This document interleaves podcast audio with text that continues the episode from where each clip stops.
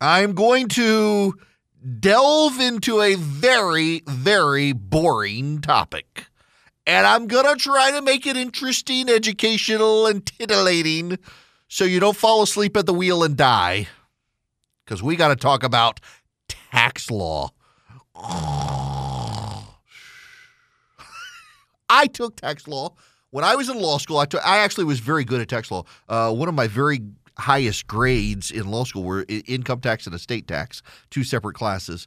Uh, I did great in property, con law, uh, stiffs and gifts, decedents, estates, and trusts, uh, what you do when people's money dies, uh, income tax, estate tax, and then all the the uh, Section Nine uh, Uniform Commercial Code stuff. Man, I love the transactional side of law. I was good at that stuff, but I just I hated I hated torts and criminal. Oh my gosh, worst grade I got in law school was criminal law. I hated it, and then had to be an indigent criminal defense lawyer. You did not want me as your lawyer. Oh, in any event.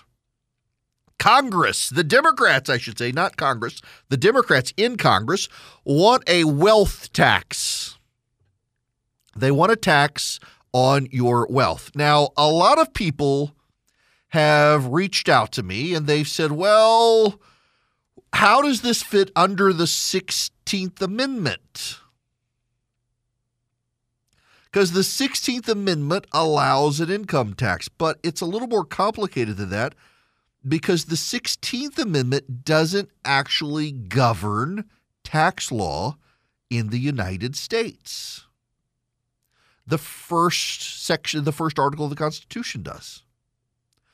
Article 1, Section 8 of the Constitution, the very first uh, clause in Article 1, Section 8. Clause 1 is Congress has the power to levy taxes and lay duties on excises, imports, and the like.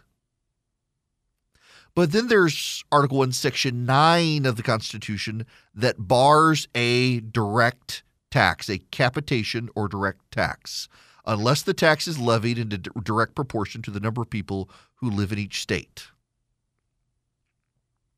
Now, you should know that the Supreme Court has ruled that an income tax is unconstitutional, and that's why the 16th Amendment had to come about. But there were times in the country there was an income tax.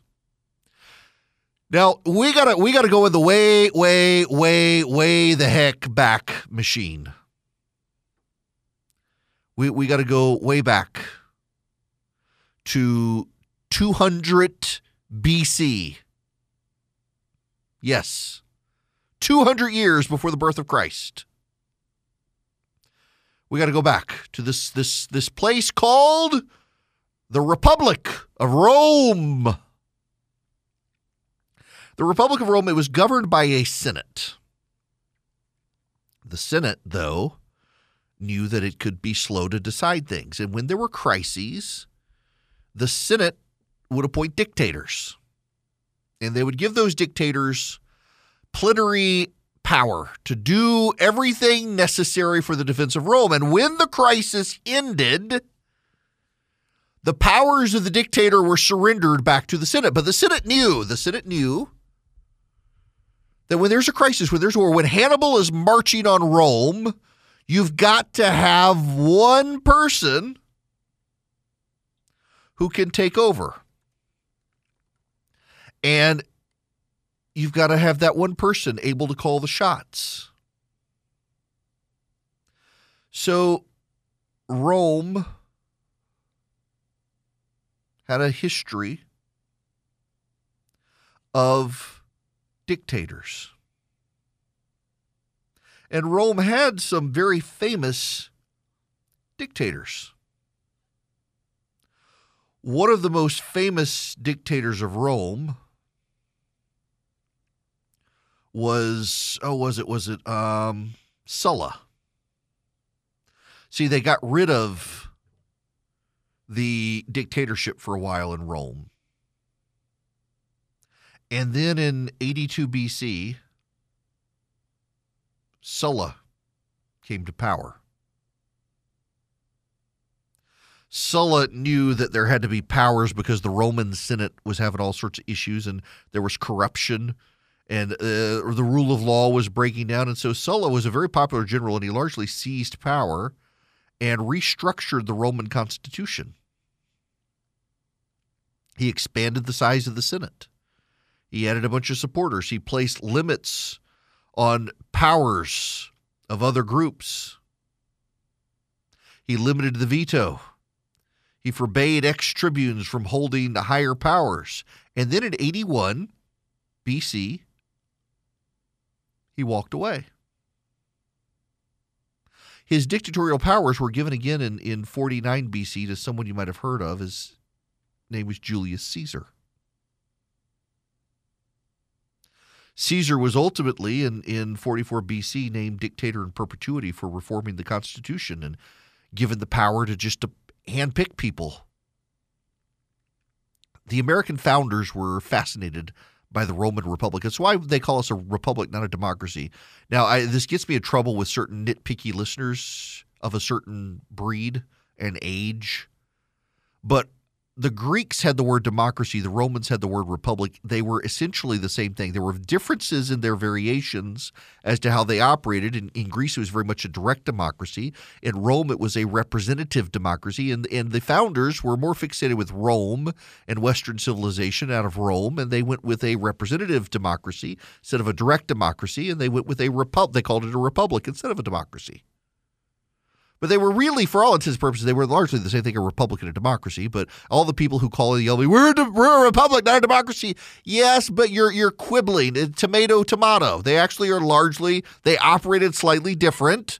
The founders went with republic because they were high on, on the Latins and, and Rome.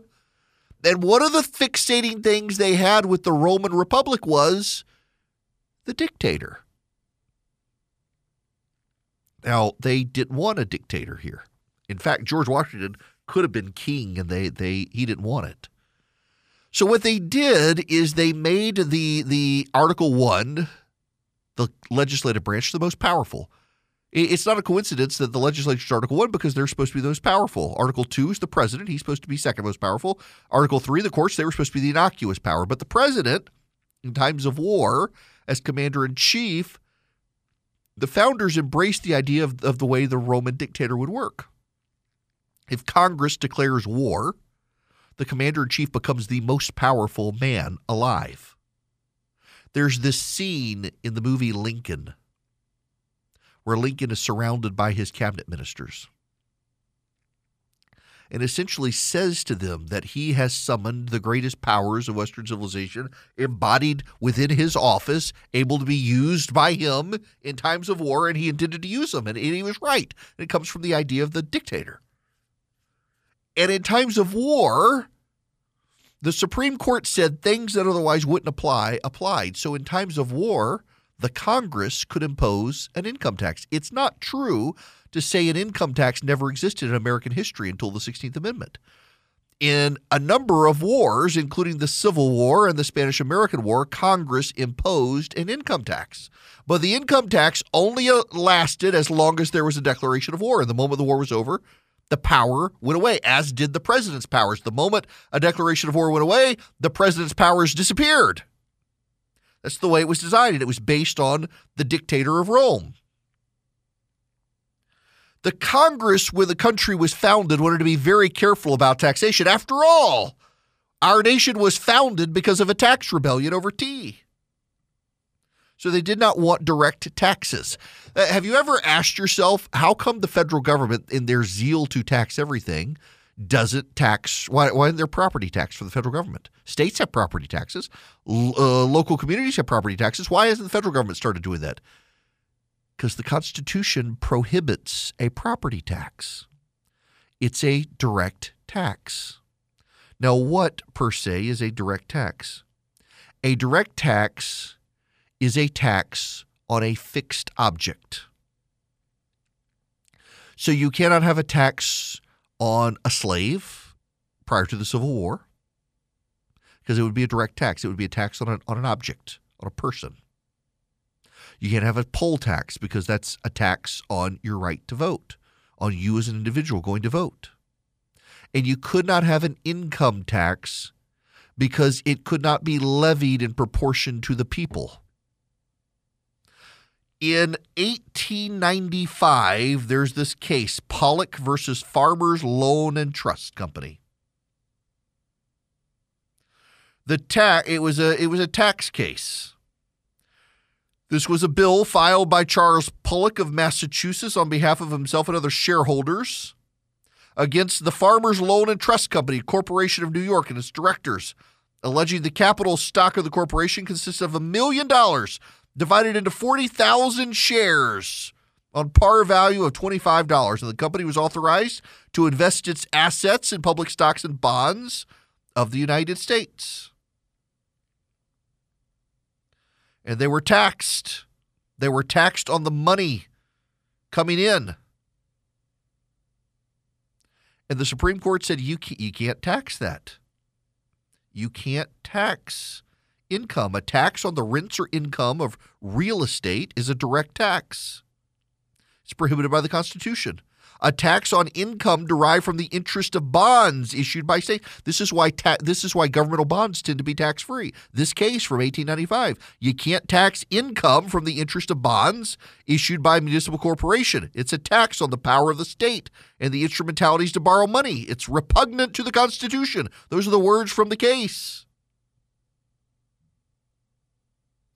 And here's the other thing you can't tax assets. You can't tax assets. This is where the Democrats are headed and why even Elizabeth Warren today is walking away from a tax on unrealized capital gains. Everybody forgot about the Pollock case from 1895 you can't tax assets. The federal government can't. States can. There's not a restriction on the states. This is a restriction on Congress. Congress cannot tax your property because it is an asset. Congress cannot tax your house because it is property. Congress cannot tax your portfolio. Now, Congress can tax the income. So if you sell it and you get money from it and you've made a profit, Congress can tax that because that's income under the definition of this 1895 case. So the idea that Congress is going to tax your unrealized gains, they're starting to realize this would be unconstitutional. Not only would it be unconstitutional, though, it would wreak havoc on the economy because it would force the billionaires to sell their stock. It would force the billionaires to do this. The other thing they want to do is they, they want a minimum tax on corporations. That's probably not going to work either. Do you know why American corporations don't pay taxes? The left would have you believe it's because they're hiding their money. The, the left would have you believe it's because uh, they're, they're putting stuff offshore, they're keeping it offshore. And, and to some degree they do, but you know by and large why? It's because companies like Apple, they've converted everything to clean energy and they've deducted the costs of doing that. It's what Congress wants them to do. Other companies that they've made investments in worker education, and so they deduct those costs. It's what Congress wants them to do. So if you force a minimum 15% tax on their profits, the companies are going to stop doing those things. The reason companies don't pay taxes in this country is not because they're hiding money, it's because Congress has given them a bunch of deductions and credits to do things that otherwise taxpayers would have to do, and the companies do it, and, and it's a good thing they do. The left forgets all of that. The left, of course, forgets the Constitution. In 1895, the United States Supreme Court said the federal government cannot tax your property and your assets. They can not tax your income. It forced a constitutional amendment. And in the great debate of the constitutional amendment on the income tax, some argued that they should be able to tax property and assets and that should be included. And in the debate over the 16th Amendment, two thirds of Congress said no, only income, not assets, not property, not real property. Thus, to this day, Congress cannot impose a property tax on you, which means they cannot tax your assets, which means they cannot tax the unrealized gains of your assets, even as they're trying to come up with a way to apply a real tax to that imaginary money called your unrealized gains. The Democrats want to tax everything. Thank God for the Constitution.